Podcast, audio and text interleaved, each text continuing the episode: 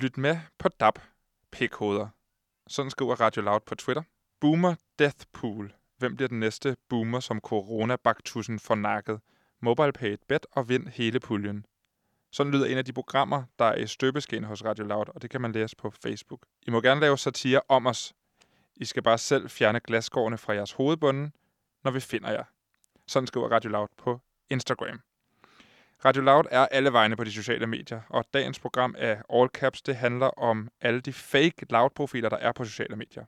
Det skal handle om at være til grin på nettet. Vi befinder os stadig i en krisetid, og derfor skal vi holde afstand til hinanden. Så jeg har inviteret min telefon med i studiet, i stedet for gæster. Og så bruger jeg så den til at ringe til nogle af de gæster, som jeg ikke må få i studiet, og i stedet for har erstattet med min telefon. Velkommen til All Caps, programmet, der ikke råber af hinanden på internettet. Mit navn er Anton Gade Nielsen.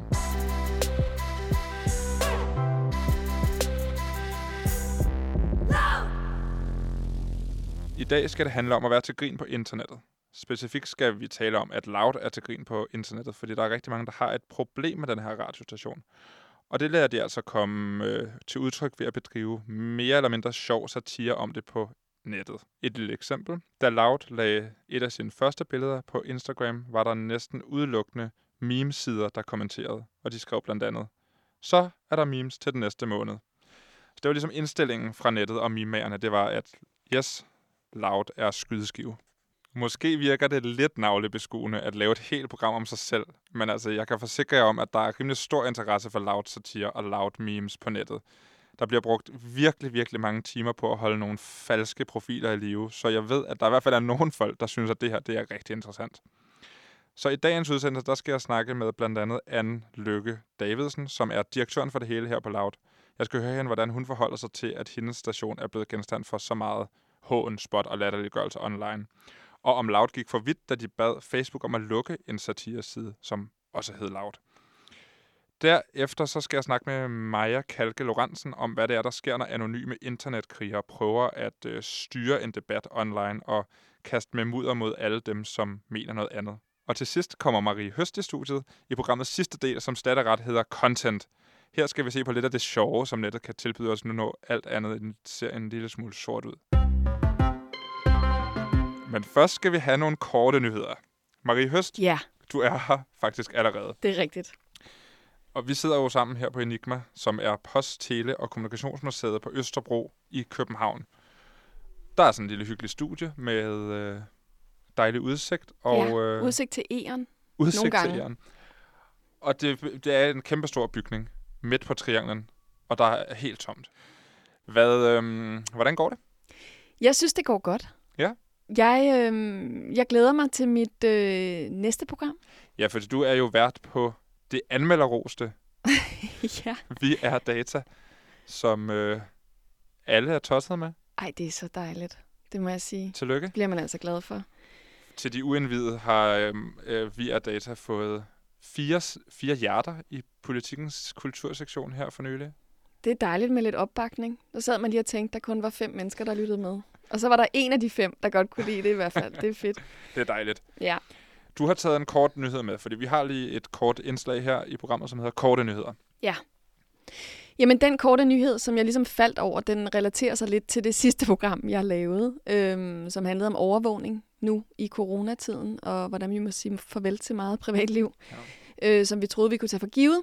Og det handler om, at Amazon er begyndt at installere termiske kameraer i deres varehuse, eller der, hvor de går og pakker varerne, som de sender ud til os alle sammen, der køber på Amazon. Og det har de gjort, fordi der er så mange ansatte, der har nedlagt arbejdet simpelthen, fordi der har været tilfælde af corona i 50 varelagre rundt omkring i USA. Så det er jo temmelig mange. Og så er det lidt sjovt, fordi det refererer jo til en spam-mail, som du fortalte om sidst. Ny variation af Kina-spam, som forbinder termisk måling, termometer med ansigtsgenkendelse er det nye hotte. Ja, så nu kan de på Amazon ikke bare følge med i, hvad deres arbejdere laver, men også, hvor varme de er. Hvor varme er de, simpelthen. Og hvis de så er for varme, så kan de lige gå ned og prikke dem på skulderen, iføre den stor dragt, og måle dem på panden med et termometer, og så ryger de hjem. Altså, Amazon har jo været lidt kritiseret for at have nogle lidt skøde arbejdsforhold for dem, som arbejder på deres lager. Ja. Det lyder ikke som om, de har dem rarere nu. Nej, altså de har på alle måder sagt, at der ikke bliver passet ordentligt på dem. Der er ikke værnemidler til dem, der er ikke mulighed for afstand, de skal bare arbejde. Det er lidt den fornemmelse, man har med Amazon, at man ikke har de bedste arbejdsforhold. Og nu ryger de så under det her termiske kamera, som jeg tænker bliver en ting, der kommer til. At det findes jo allerede i flere asiatiske lufthavne og sådan nogle steder, man brugte det et stykke tid. Men det bliver nok noget, vi ser flere steder, forestiller mig. Det er lidt sci-fi-agtigt, at super chefen kan følge med sci-fi. I temperaturen. Ja. Og hvis man arbejder lidt for hårdt, så får man det lidt varmere. Ja, jeg tænkte også på, hvis man virkelig sådan spurter, for eksempel, er man så ikke varm nok til, det kan måles? Det er sjovt, du nævner Amazon, fordi jeg lige begyndt her i går faktisk at lytte til en podcast, som hedder The Land of the Giants. Eller også hedder den bare Land of the Giants. Ja. Som handler om tech-giganter. Og hele første sæson af den podcast handler om Amazon, og hvordan de er blevet en så gigantisk forretning, som nærmest er ind over alt i USA. Det er så vildt, altså. Og hvor rig han er, ham Bezos, og hvor vanvittig han også er, når han finder på... Altså, hele første afsnit handler om Amazon Prime, som er det her leveringssystem, de har, hvor man skal være månedlig kunde og betale et beløb, som ikke skal være for lavt til, at kunderne ikke tænker over, at de betaler det, men heller ikke for højt til, at de vil opsige det. Så man hele tiden skaber den her afhængighedsforhold til, hey, jeg har også Amazon Prime, jeg skal huske at bruge det, og så derfor bliver vi med at bruge det hele tiden, ikke? Ja. Og det er en spooky forretningsmodel. Jeg skal være ærlig at sige, at jeg bruger ikke Amazon, hverken som streamingtjeneste eller køber noget af Jeff. Nej, jeg har holdt op med det. Altså, det har jeg været holdt op med et stykke tid. There are over 100 million Prime members today globally. 100 million. Prime members pay Amazon an annual fee, and then they end up spending more on Amazon than people who aren't Prime members. Prime is the engine of the Amazon machine. So if you want to understand this incredibly powerful company, you got to start with Prime. In this episode, we'll explain why Prime is so good at capturing new Prime customers and then locking them in, people like you and me. And we'll hear the origin story, how Prime started as an experiment that easily could have failed.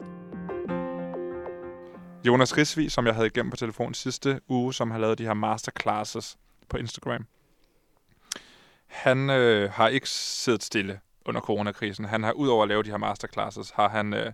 skrevet og instrueret og optaget de første par afsnit til en ny ungdomsserie, som bliver udgivet på sociale medier. Og det er altså den er produceret på denne her den er produceret på en ret speciel måde. Den overholder jo myndighedernes anbefalinger til afstand og hvor mange man må være og alle tingene er optaget udenfor og sådan nogle ting. Og så har den unge ukendte skuespillere og også en række kendte dygtige skuespillere. Første afsnit blev udgivet tirsdag. Og andet afsnit tror jeg bliver udgivet dag torsdag, hvis det ikke allerede er kommet ud. Jeg havde rimelig god griner over Tor fra City Boys, som er med, som spiller den irriterende storebror i første afsnit. Det kunne jeg godt forestille mig, han gjorde godt. Han overrasker virkelig. Jeg synes virkelig, han er sjov. Der er sådan lidt Kasper Christensen over den måde, han spiller på i Kloven. Du fortæller mig, du ryger. Prøv her. Jeg prøver at redde et forhold her, og så nævner du noget så dumt, som at jeg ryger. For det første ved du, jeg ikke ryger. Jeg ved, og for det andet, så kig dog lidt indad og kig på dine egne problemer, i stedet for, hvad jeg render rundt og laver. Og for det første, så ryger jeg bare ikke, så du skal ikke nævne det nogensinde igen. Jeg ved, du ryger. Check Simones story. Hvad? Check Simones story? Hvorfor følger du Simones story? Det skal du gå ind og opfylde med det samme. Nej, jeg gør ikke. Det har jeg endda bedt hende om at ikke acceptere dig, mand. Hun har accepteret mig. Det gjorde hun ikke. Det gjorde hun. Nej, det gjorde hun ikke. Er der en grund til, at jeg har et billede af det? Hun gjorde det ikke. Om det så bare er en vens, okay? Det er en vens. Nej. Og du skal bare komme herned og fortæl Agnes, jeg er pisket af det her. Det er helt klart en anbefaling, og det er ovenikøbet lavet på den måde, at du kan, hvis du sidder derude og har lyst til at bidrage til det her, kan du downloade manuskripter, titelmusik, grafik, alt, så du i virkeligheden kan lave et afsnit selv derhjemme, hvis du har lyst. Det er demokratisk, hva'? Det er den nye medievirkelighed. Ja. Så tjek det ud. Serien hedder Centrum og kan findes på Jonas Ridsvis YouTube-kanal. Det var de korte nyheder. Nu er der en jingle. Radio Loud er som alle andre medier til stede på de sociale medier. Men ulig alle andre medier, så har Radio Loud altså forfærdeligt mange dobbeltgængere på sociale medier. Og der er altså et par onde tvillinger imellem. Eller trillinger? Firlinger? For en god ordens skyld skal jeg lige nævne, at jeg har altså været meget ihærdig med at forsøge at få nogle af de her dobbeltgængere med i studiet i dag. Og det har simpelthen ikke været muligt. De ønsker ikke at udtale sig til Loud. Jeg har forsøgt at få nogle af de folk, der laver memes om Loud, med i studiet i dag, og det har heller ikke været muligt. Det virker som om, at de ikke har lyst til at udtale sig specifikt til Loud. Altså, der er simpelthen nogle af dem, der har en så stor foragt for den her kanal, at de ikke ønsker at udkomme i dens æter, som man siger. Selvom, altså, jeg vil sige, det er okay. Der er okay at være her. Det gør jo det her program en lille smule mere vanskeligt at lave, end det burde. For normalt så vil folk jo gerne stå ved deres holdninger og ytringer, og normalt så ønsker folk jo at forsvare deres standpunkter. Men når det kommer til anonym internetsatire, så er sagen åbenbart en anden. Hvem skulle have troet det? Derfor vil jeg nu prøve at redegøre for, hvordan Loud fake profillandskabet ser ud, helt alene. På Facebook, der findes Radio Loud. Logoet er en filtnisse med atomkraft nej tak inspireret tekst rundt om sig. Der står med regnbuefarvet Comic Sans, Radio Loud, ja tak. Handlen til denne her profil er The Real Radio Loud. Lidt a la The Real Donald Trump. Det er en deklareret satireside, og den blev faktisk lukket af Facebook, efter at den Radio Loud, som jeg sidder i lige nu, havde anmeldt den. Nu siden op igen. Det var noget med varemærkebeskyttelse og særlige regler, når det gælder satire. Facebook erkendte, at det var en fejl at lukke siden. Og det er jo nærmest historisk, at man kan få Facebook i tale og få dem til at ændre en beslutning. Så tillykke til Radio Filtnisse Loud for den sejr. Siden er egentlig ret sjov. Den byder på mange forskellige programforslag, som Radio Filtnisse Loud gerne vil lave. Og det er utroligt dårlige idéer med vanvittigt mange stavefejl. Jeg har som sagt været i dialog med en af skaberne af siden, og han vil desværre ikke udtale sig til programmet. Men jeg antager, at programforslagene er inspireret af den ansøgning, som Loud i sin tid sendte, da frekvensen var i udbud. Fordi den ansøgning var en lille smule kikset og blev genstand for meget sjov ballade på nettet. Der var nogle stavefejl i. Et eksempel på et programforslag fra Filtnisse Loud. Det er altså et program, der hedder Kan I høre os?, som sendes hver dag fra 7 til 8. Programforslagsteksten lyder: Der har været knas med teknikken i starten, så vi starter hver dag med lige at prøve de forskellige knapper og slider og mikrofoner, og så skriver lytterne på Insta, hvad der lyder bedst. Vores mixerpult er rimelig vild, så det tager nok nogle uger, før det kører 100%. Det er meget sjovt. På Twitter findes der en profil, der også udgiver sig for at være Radio Loud, og her har vi altså at gøre med en lidt grovere form for humor. Hvis man lige sådan hurtigt falder over siden på Twitter, som hedder Radio Loud, så tror man, at det er Louds officielle side, fordi der er samme logo, og der er samme coverfoto. Og modsat Radio Loud selv på Twitter, så er denne her falske profil altså meget aktiv. Men hvis man begynder at læse lidt, hvad det er, de skriver, så tror jeg hurtigt, at man ikke længere er i tvivl om, at det ikke er den rigtige Loud. Der er blandt andet det her tweet fra nylig, som er: Send mig et billede af jeres fisser, hvis I er vågne. VH Magnus, og så aubergine-emoji. Profilen den taler på vegne af Loud, og bliver ofte overtaget af en fiktiv udgave af kanaldirektøren Anne Lykke Davidsen, eller en ubehjælpelig SoMe-redaktør, en studentermedhjælper. Der er meget drunk tweeting, og der er mange stavefejl, og så har der mange af de her ukvemsord, som også er kendt som bandeord. Profilen den sviner folk til, og jeg har også selv fået en sviner på Radio Loud på Twitter.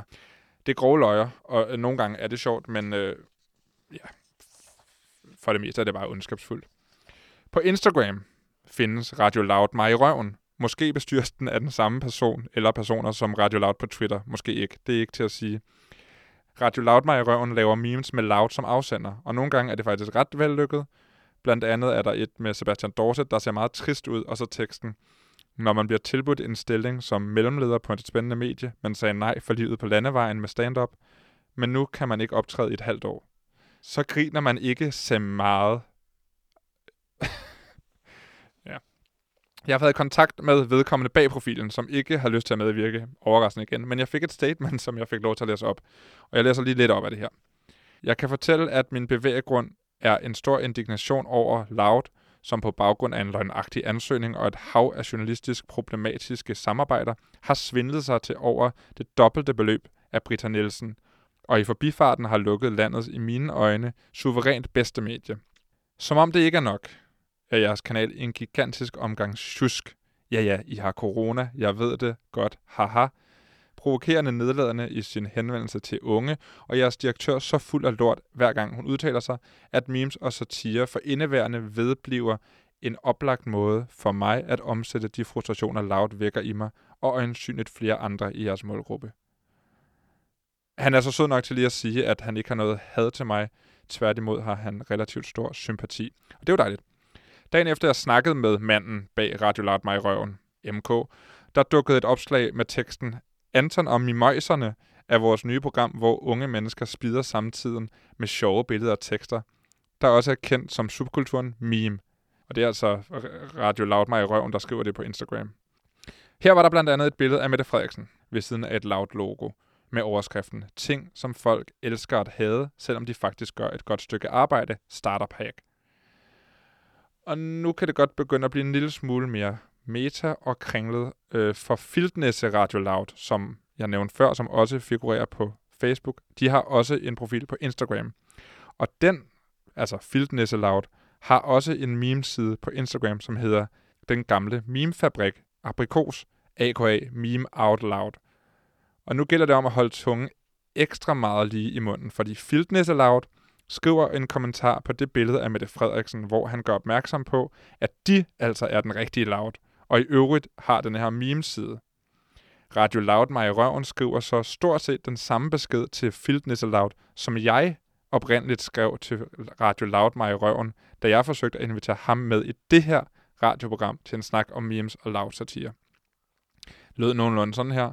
Hvad vil I sige til at komme ind i studiet hos Loud, Danmarks nye DAB-kanal for unge, og tage snakken om, hvorfor det er sjovt at lave satire med vores kanal? Filtnæse Loud siger ja tak til invitationen, og vil gerne mødes i radioen med Radio Loud mig i røven. Så i fiktionens verden vil de gerne udtale sig i Radio Loud, men ikke i virkeligheden.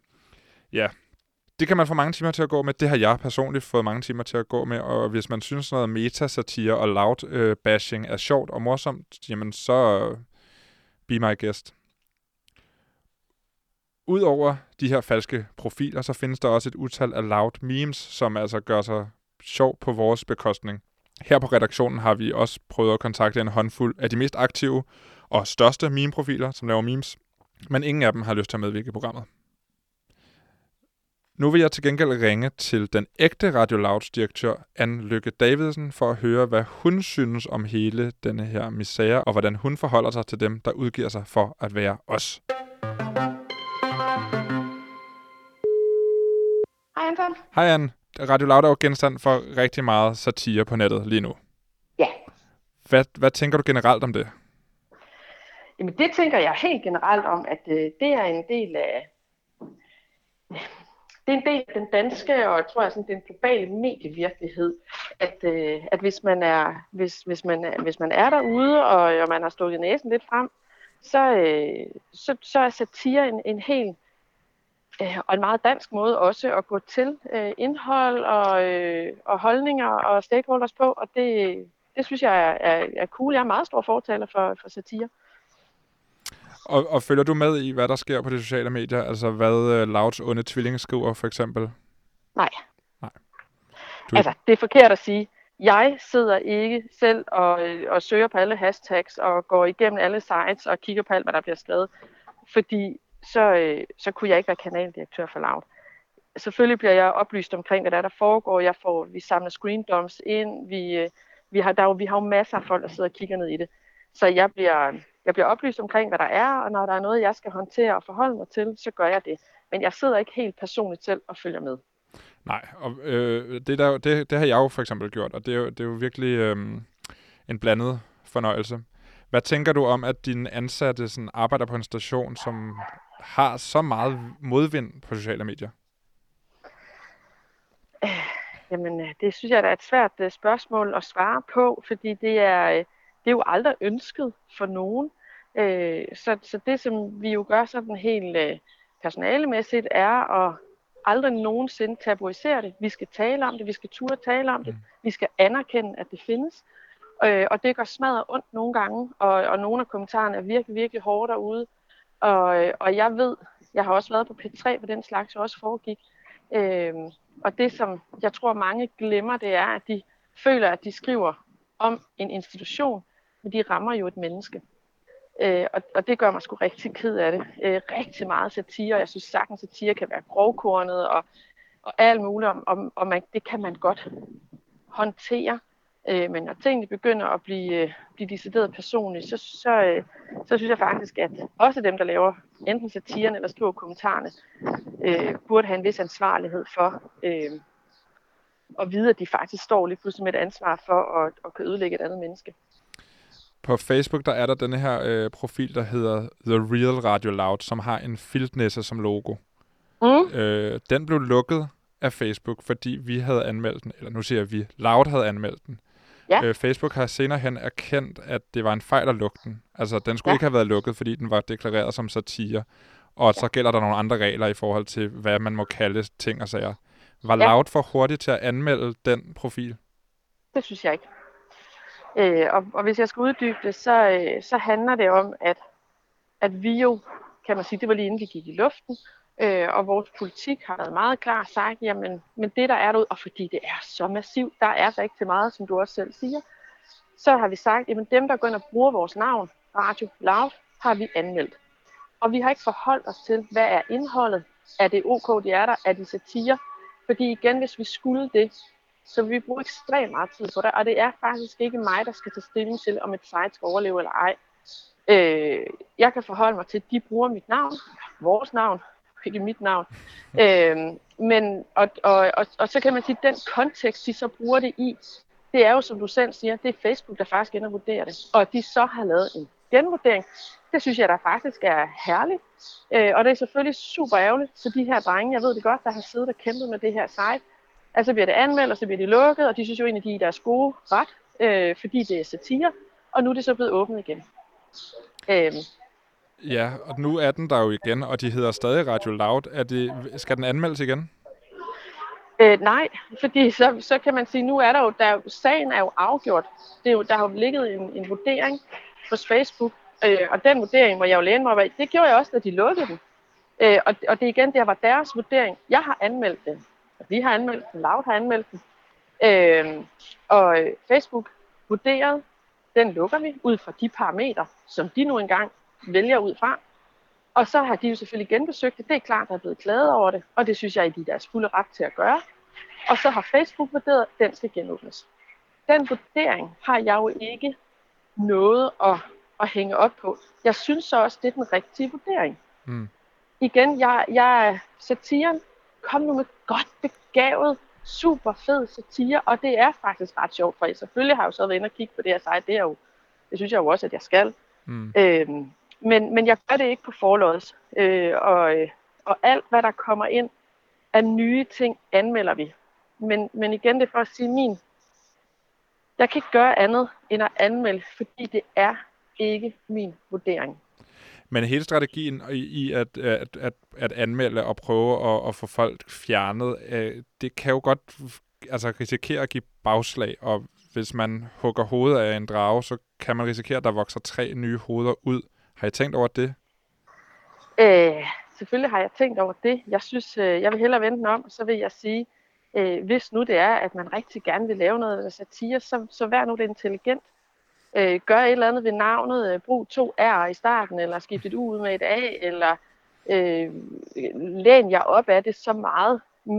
Men det er jo ikke anderledes end for nogen andre virksomheder. Det er som om, at vi har gjort noget, som er helt specielt, og ingen andre nogensinde ville. Hvilket som helst andet brand beskytter deres navn, gør altså det samme. Og når nu vi forsøger at skabe noget nyt, og vi er stadigvæk, vi har ikke engang sendt i fulde 3 uger endnu. Jo, det har vi vist fra i dag. Så har man jo, selvfølgelig er man ekstra ærekær omkring ens navn og ens brand, fordi det er jo bare ikke slået fast endnu, hvad det er, vi skaber, hvad det er, vi laver. Så jeg vil jo gerne have, at når folk søger på Radio Loud, at de kommer det rigtige sted hen. Og jeg synes faktisk, det er et helt legalt ønske, og det er en helt fornuftig strategi at have for sit brand. Og så synes jeg også omvendt, at det er fuldstændig legalt at være skidetræt af, at noget bliver lukket, når nu det er deklareret som satire. Så derfor følger jeg jo også og har fuldt ud respekt for den genåbning, der har været lige præcis det her site. Har du været ude for, at der er nogen, der har forvekslet os med nogle af de her falske profiler og har henvendt dig, fordi at der er blevet sagt nogle vanvittige ting i Louds navn? Jamen både ja og nej. Nu kan man sige, er jeg ikke på Twitter. Og det er der sikkert nogen, der synes, det er dybt provokerende. Men jeg ved jo, der er nogen, der er meget fortørnet over den tone, mit fiktive jeg har på Loud der. Og jo derinde er sådan, kan man simpelthen ikke svare, og hvad bilder du der ind, og hvad er det for en tone, og hvad er det for en måde at være på. Og det er helt tydeligt, hvad jeg får fortalt, så kan de ikke afkode. Og det mener jeg heller ikke er satire, det mener jeg faktisk er, at decideret hets. Og så det er jo den sondring også, der skal være.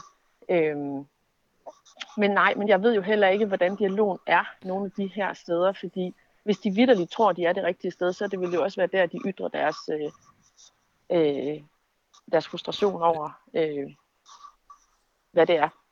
Klart. Her til sidst vil jeg høre, er du mindre på sociale medier, efter du er blevet direktør for Loud? Nej, altså det er jeg faktisk ikke. Jeg har haft en Twitter-konto, den har jeg aldrig rigtig brugt. Det har aldrig rigtig været mit medie, og jeg vil sige, der er jo simpelthen så mange sociale medier, så jeg synes, det er helt fair at vælge. Jeg er stadigvæk på Instagram, og jeg er stadig på min Facebook rigtig meget, og jeg følger med på YouTube.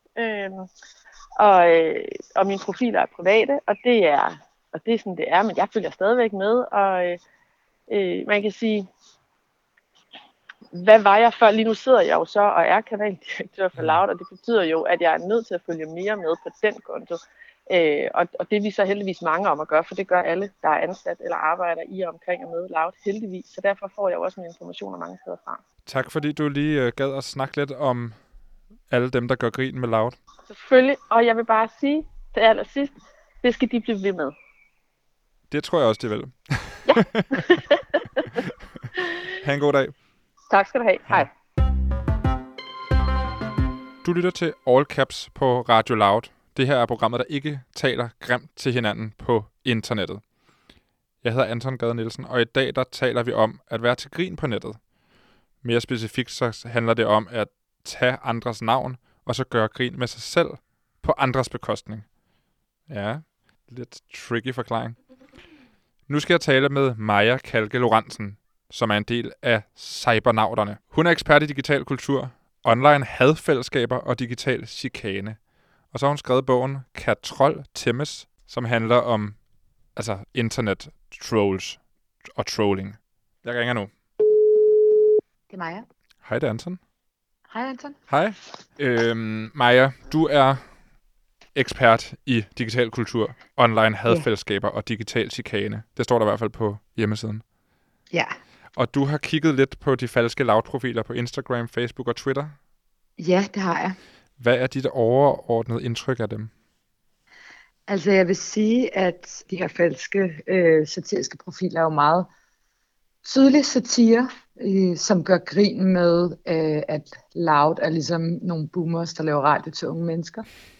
Ja. Det er dem på Instagram og Facebook, men Twitter-profilen, vil jeg sige, den er virkelig grov. Altså, den er sådan proaktivt ude at kommentere, at folk er nogle piknarer og nogle røvhuller, og den ligner rigtig meget Louds profil på Twitter, sådan, så man måske eventuelt kunne falde for det. Der er også det en af de seneste tweets af et billede af Joy Mogensen med en jødestjerne på,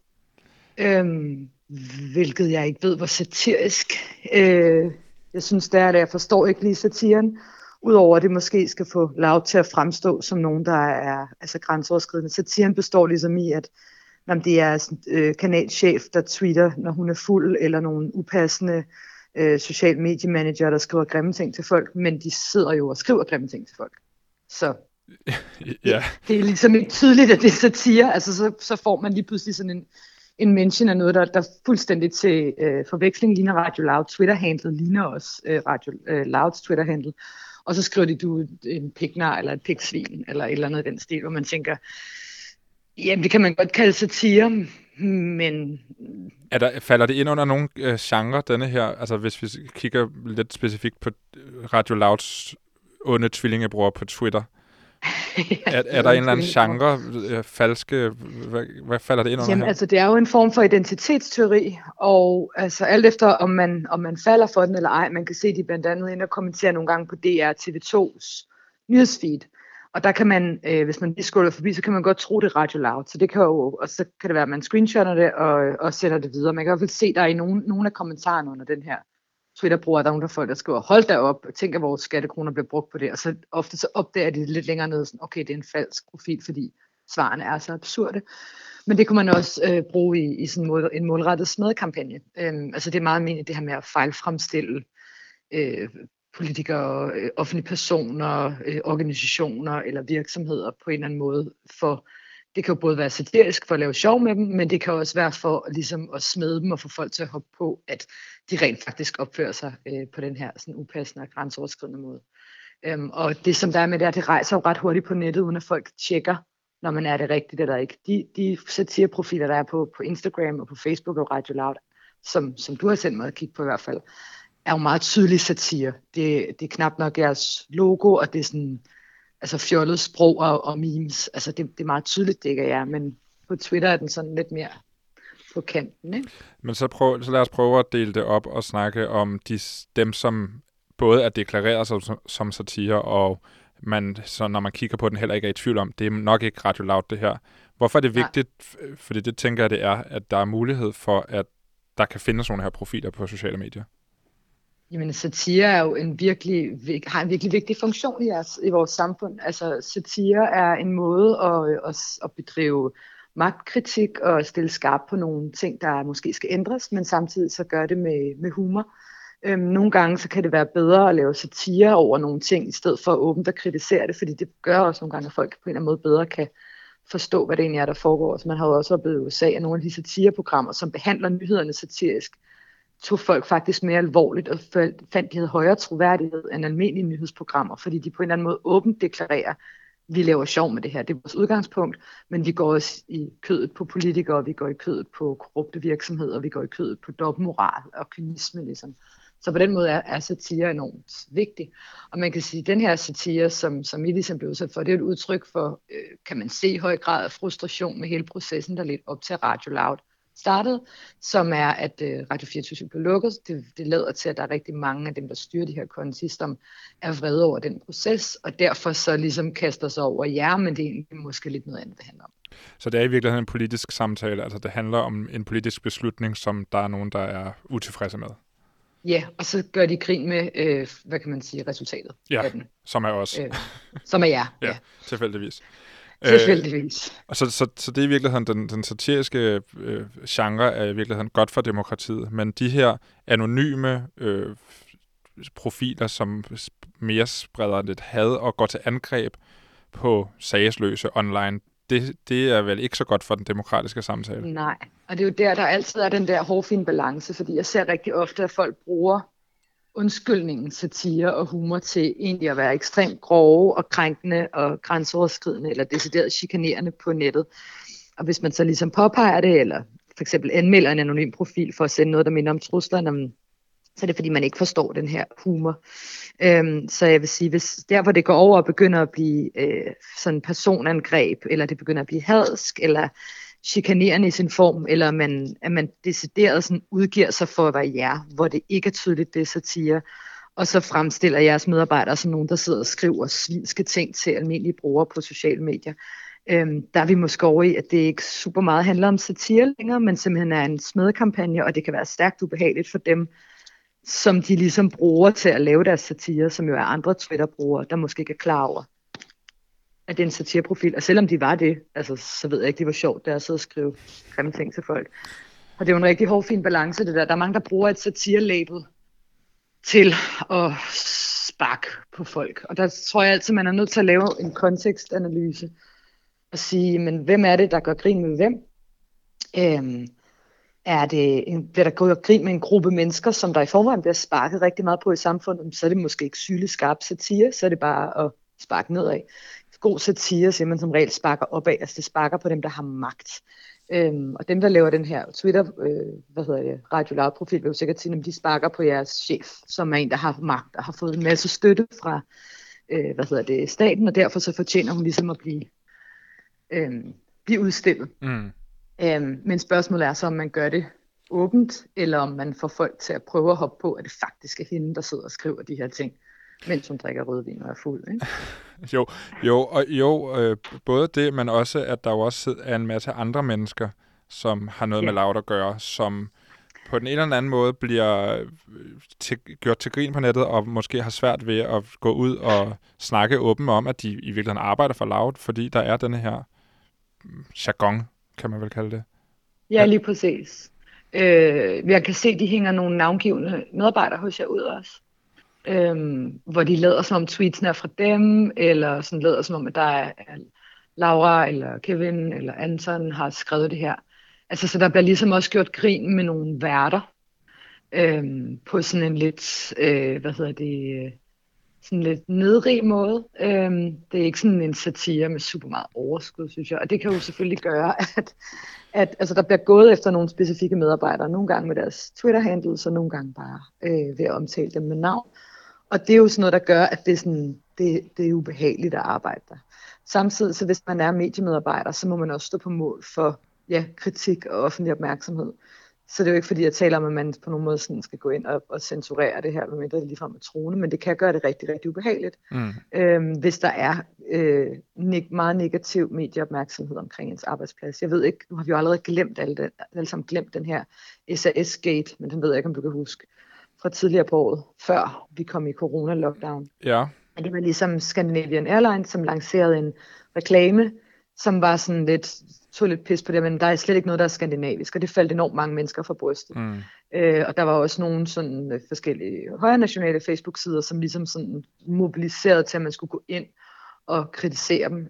Og så blev der også fundet adresser på reklamebureauet, der havde lavet det frem, og medarbejdernavne, og så blev der ligesom opfordret til at gå ind og chikanere de her mennesker. Og det er jo der, man går fra kritik, for eksempel af en organisation, eller et brand, eller nogle meget magtfulde mennesker, til at du tager og målretter chikane mod enkeltstående medarbejdere, og dermed gør det, virkelig sådan person, altså du retter dit angreb mod enkelte personer, som ikke har super meget magt i den her, ligning, men også gør det rigtig ubehageligt at arbejde, for eksempel på et reklamebureau, hvor man laver de her ting, eller arbejde på en radiokanal, hvor, hvor der sidder sådan nogen på den her Twitter-konto og chikanerer dig. Så det kan jo have nogle kæmpe store omkostninger, hvis man vælger at lave sin satire på den måde, hvor det lidt mere går efter nogle enkelte personer, som måske ikke er de her store, magtfulde politikere, som man med rette bør rette sin satire imod. Kan du sige noget om nogle af de andre metoder, som normalt bliver brugt af trolls til at styre en samtale og komme ud med en mening om et emne på en eller anden måde på sociale medier? Ja, altså der er jo rigtig mange forskellige former for trolling. Det er ret vigtigt at forstå, at mange bruger ordet troll som sådan folk, der er nederen, eller folk, de ikke kan lide på sociale medier. Men trolling er noget, man gør. Det er ikke noget, man er. Og trolling kan både være satire og udgive sig for at have nogle holdninger, som man ikke har for at provokere folk. Det kan også være såkaldt debat-trolling, og det er sikkert noget, som I også oplever, og som alle kender, som er, at man prøver at afspore samtalen til ikke at handle om det, den gør. Så det kan være, at man laver det, der hedder whataboutery, om hvad med det her, eller at man laver det, man kalder en søløv eller en sigelejning, hvor man bliver ved med at udbede sig dokumentation og stille spørgsmål, selvom der egentlig er blevet svaret på de her spørgsmål.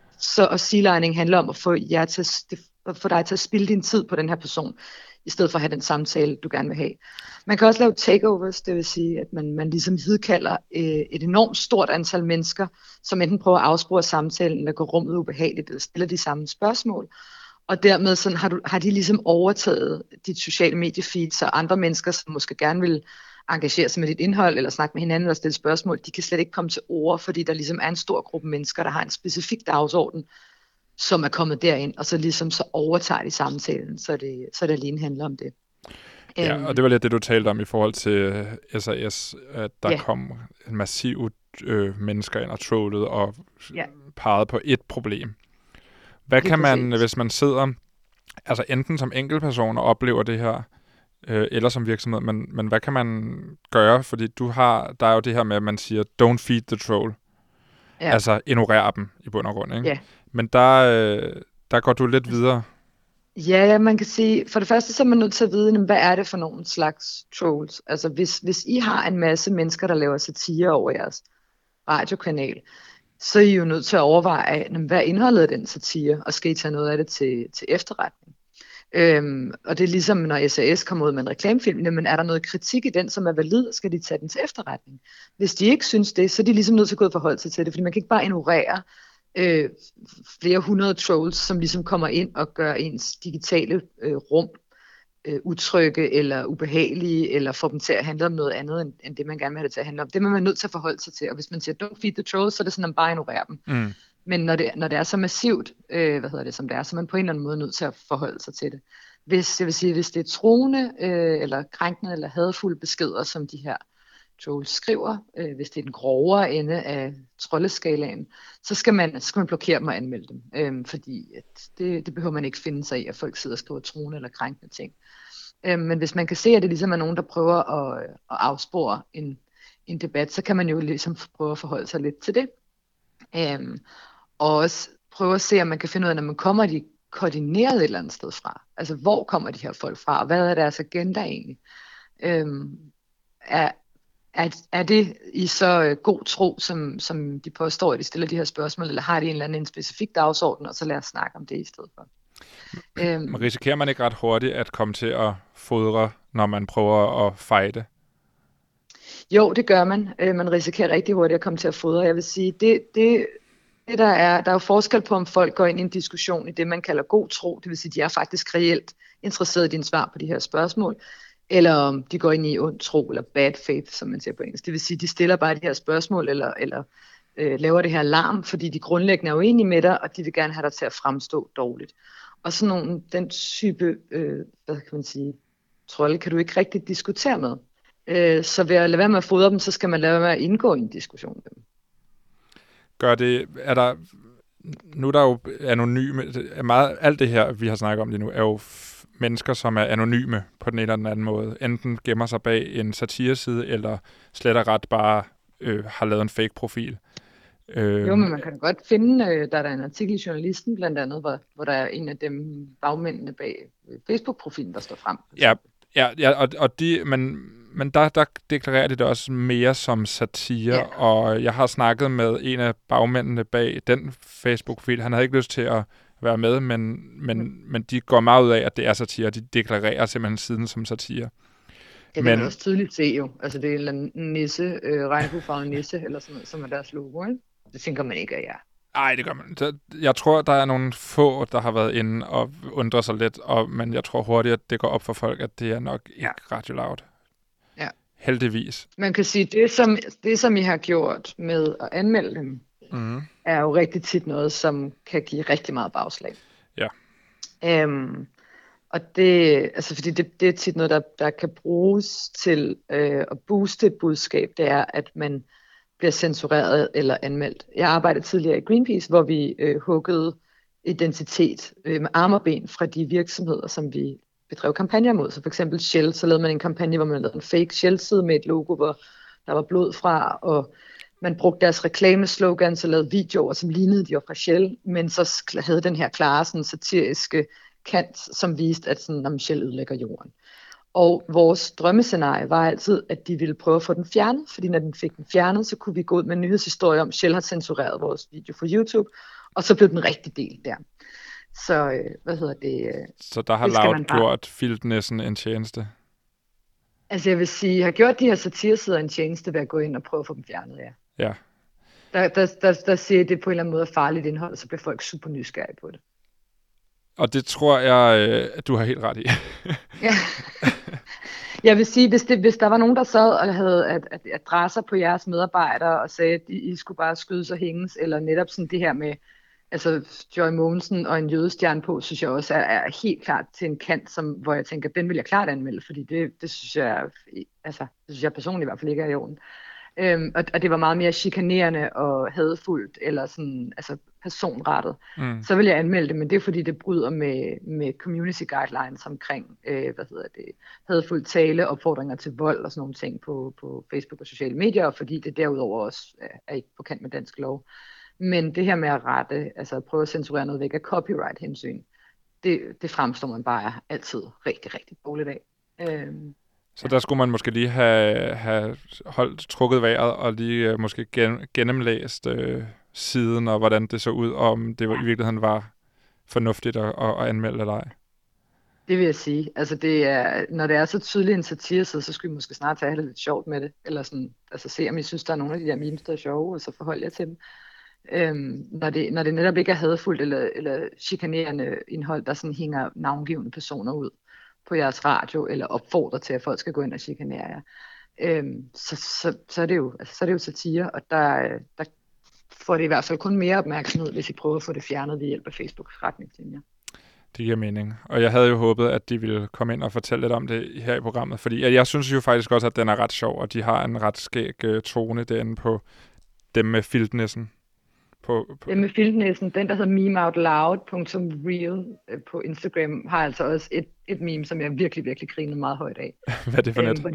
De har taget et screenshot af sådan Peter Plys meme, du ved, der hvor han har jakkesæt på, og der hvor han så kigger ud.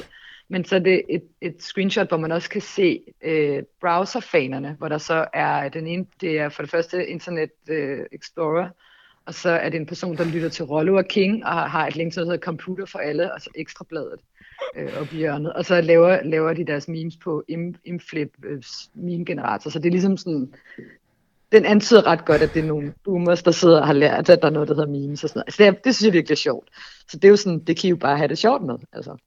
Ja, og altså, vidt jeg husker, er det ovenikøbet af skærmbilledet så dårligt taget, at halvdelen af teksten er væk på det billede der. Ja, præcis. Halvdelen af teksten er væk. Det er meget godt ramt, vil jeg sige. Det er ikke det hele, jeg synes er super sjovt, men der er noget af det, hvor der er nogle detaljer, som jeg virkelig synes er godt lavet, som jeg har haft det rigtig skægt med. Ja. Så en måde at fighte en troll er også bare at embrace dem. Embrace dem eller troll igen. Altså netop hvis det ikke er de her super ubehagelige typer, altså, så kan man godt troll tilbage. Eller embrace det og grine af det, ikke? Det vil vi prøve så, at grine lidt mere af os selv herinde. Ja. Tak for snakken, Maja. Jamen det var så lidt. Og have en god dag. I lige måde. Hej. Du lytter til All Caps på Radio Loud. Mit navn er Anton Gade Nielsen, og programmet er ved at være slut. I dag der handler det om at være til grin på nettet, og jeg har netop talt med Maja Kalckar Lorentzen, der fortalte lidt om, hvad der sker, når anonyme trolls eller satirikere påvirker debatten på sociale medier. Hvis du kunne tænke dig at høre det interview, eller min snak med Radio Louds direktør Anne Lykke Davidsen, ja, så kan du finde programmet som podcast. Alle de steder, du nu finder podcast. Ja. Nu er vi færdige med at tale om folk, der går grin med Loud på sociale medier, og nu skal vi til det sidste indslag i programmet, som hedder Content. Flot navn. Hvor du, Marie Høst, er kommet tilbage i studiet, og sammen med mig lige vil anbefale lidt underholdende indhold, som man kan se på nettet. Så vi trods alt kan gå herfra med et smil på læben. Hvis man ikke synes, den satire, vi har snakket om tidligere, er sjov, hvilket jeg gør. Jeg har masser af selvironi. Du kan rigtig godt lide det. For nettet er jo et sjovt sted at være. Ja, det er det i hvert fald. Og min anbefaling i dag er lidt i tråd med det, som du så har snakket om hele dagen, det her med at stjæle identiteter. Fordi verden har jo fået et værktøj, der gør det virkelig muligt at stjæle identiteter. Det er det her, der hedder deepfake. Prøv lige at forklare, hvad deepfakes er. Jamen, deepfake er et udtryk for sådan nogle falske videoer, som fremstilles ved at bruge AI eller kunstig intelligens. Altså, det betyder, at man kan faktisk bruge en persons ansigt, så vedkommendes udtryk og mimik matcher et andet lydspor, for eksempel. Så man kan få en person til at gøre eller sige ting på video, som aldrig har fundet sted i virkeligheden. Og så kan man vel også lægge et lag... Et falsk lag ovenpå en anden menneskes ansigt, så den person kommer til at ligne for eksempel Bill Gates. Ja, det kan man jo så gøre. Altså, så kan man tage din krop for eksempel og sætte mit ansigt ovenpå. Jeg ved ikke, hvorfor man skulle have lyst til at gøre det, men så det ser realistisk ud, at du pludselig sidder der med mit ansigt. Ja, og har præcis samme mimik, som jeg ellers ville have haft. Ja. Okay. Og det er der rigtig mange, der har gjort, og det er også blevet super meget omtalt, fordi det er jo på samme tid sjovt og ekstremt uhyggeligt. Ja. Altså ingen tvivl om, at det her det kan bruges til ondskab og manipulation af verden på en helt til uset grad. Mm. Men når det kommer til der, hvor vi synes, at vi skal ende det her program, det er jo i den sjove ende, ikke? Jo, skal vi gøre det. Lad os gøre det. Så derfor så tænker jeg bare, at hvis man ikke allerede kender det site, der hedder Control Shift Face, som er en YouTube-kanal i virkeligheden, så skal man lige gå ind og tjekke det, fordi der er ligesom samlet en hel masse fuldstændig fantastiske deepfake-videoer. Det her menneske, der har den her YouTube-kanal, er blandt andet ret glad for The Shining. Der er Jim Carrey, Jack Nicholsons rolle i forskellige scener, der virkelig er genialt. Og så er der også en hel samling af komikere og skuespillere, Bill Hader, som jo kan lave virkelig gode impersonations, hvor det så rent faktisk bliver med det her digitale lag af mennesket, han impersonator ovenpå. Blandt andet Tom Cruise og Arnold Schwarzenegger og Al Pacino og forskellige andre. Og det er fandme fedt lavet, altså. Og der er vi altså ude i noget uncanny valley her med, at Bill Hader sidder hos Conan O'Brien og fortæller en historie, og skifter så lige pludselig over til at snakke med Tom Cruises stemme, og helt sådan, seamless. Ja, det? Ja, det gode danske ord, ja. Seamless. Helt seamless skifter hans ansigt over til at være Tom Cruise ansigt, og det er Tom Cruise, der lige pludselig sidder i stolen. Det er fuldstændig vildt, og det er som om ens hjerne ikke rigtig vil forstå det. Jeg har sådan noget, jeg sidder og kigger på det, også dem fra The Shining, jeg sidder og kigger på det, og synes, det er begge mennesker på samme tid. Ja. Det er meget skørt. Det er, der er virkelig, virkelig mange muligheder i den teknologi, og jeg håber, at vi bliver ved med bare at gøre det for sjov på sådan nogle ting. Ja, det skal lige siges, der er jo altså også, der bliver arbejdet hårdt på at udvikle teknikker, som ligesom virker som en eller anden form for filter på det her, så man kan se, hvad der er fakes, ikke? Altså det er der. Lige så dygtig den her AI-teknologi bliver, lige så hurtigt kommer der så forhåbentlig også en form for antivirus, hvad kan man sige, alert, der fortæller en, at det her, det er altså en deepfake. Så lad os holde os til at gøre det for sjov, ikke? Jo, lad os gøre det. Nå, det er en god anbefaling. Jeg er stor fan af den side, og han er meget, meget dygtig. Vælger nogle rigtig gode klip. Så det er også en anbefaling herfra. Jeg er til gengæld begyndt at stene nogle lidt mere sådan stenede videoer på YouTube. Jeg ved ikke, hvordan jeg er. Nogle gange så ender jeg nede i sådan et hul på YouTube af underlig indhold, og så faldt jeg over noget, som hedder Primitive Unique Tool, som er en YouTube-side, hvor der er en mand, formentlig indisk eller pakistansk herkomst, som render rundt i bare overkrop ude i en skov og hakker huller med sådan en lang pind med en form for øksehoved for enden. Ja. Og han hakker nogle så dybe huller, at det kan laves om til nogle underjordiske swimmingpools. Det minder mig om Minecraft på en måde. Der er nogen, der har sammenlignet det med, at han laver Minecraft i virkeligheden. Okay. Altså han hakker jorden væk, ja. Og så skovler han det op med hænderne og kaster det op over siderne på det her hul. Og så bygger han altså nogle ret flotte undergrunds swimmingpools. Og de tager sådan 20 minutter, de her videoer. Og der sker ikke rigtig andet, end han så bygger den her swimmingpool, svømmer lidt rundt i den, og så er videoen ligesom færdig. Hvor kommer vandet fra? Jamen, det henter han i en lille lerkrukke. Nå? Manuelt. Altså, alt er manuelt. Alt. Og jeg ved ikke, om det er rigtigt. Altså, nogle gange klipper den til, og så har han lavet et lidt dybere hul. Altså, okay, det kan godt være, der er en gravkroge i baggrunden, men det er ret fascinerende. Sådan en slags indhold som det, og så sådan nogle glaskugle-olympiade. Det ved jeg ikke, om du er bekendt med. Nej, heller ikke desværre. Men det lyder da som noget, jeg skal tjekke ud. Der er en fyr, som har en kanal, som hedder Giles Marble Run, som laver nogle ret storslåede olympiske discipliner for glaskugler. Okay. Hvor at der er længdespring, der er sprint, der er stafetløb, hvor kugler ligesom støder ind hinanden og sender den næste kugle videre. Og det er så lavet på sådan nogle stadions i kugleformat, eller i kuglestørrelse, med bygget af Lego. Og så er der på tilskuerrækkerne masse farverige kugler, som jubler på de andre kugler. Og så er han, det der nok sælger den allerbedste, det er, at han er en virkelig dygtig sportskommentator, ham der har lavet det. Ja. Så det lyder som om, at det er rigtigt. Det og man kommer til at holde med en kugle. Ja, så har de sådan nogle sunny yellow, eller deep white, eller sådan, har sådan nogle flotte navne, de her kugler her. Savage beaters do move on, they just did not win. Raspberry Racers, setting the time. Midnight Wisps, Team Galactic, the Hazers, and the Jungle Jumpers. The Hazers involved in that fantastic finish with the Marble Olympics record being set. Midnight Wisps doing a good job of teamwork so far. Now they get spread out just a little bit. Watch down there at the bottom. The Jungle Jumpers get their three across first, I do believe. Ja, det kan man også sidde og underholde sig lidt med, hvis man er blevet interesseret i det.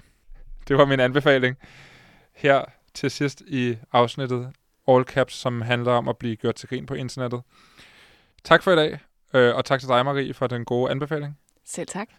Og Hvis du ikke fik lyttet til programmet, og hvis du gerne vil lytte til nogle af de andre udsendelser i rækken af All Caps, så kan du finde os som podcast, hvis du søger på All Caps på den podcast-app, du nu bruger, eller Spotify for den sags skyld. Ja, det var det. Vi ses.